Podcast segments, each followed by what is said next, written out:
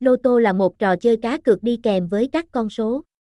Đây là trò chơi vô cùng thú vị bởi nó có nhiều cách chơi khác nhau.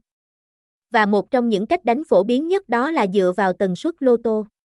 Vậy tần suất lô tô là gì? Hãy cùng chúng tôi đi tìm hiểu rõ hơn về cách đánh này thông qua bài viết dưới đây nhé.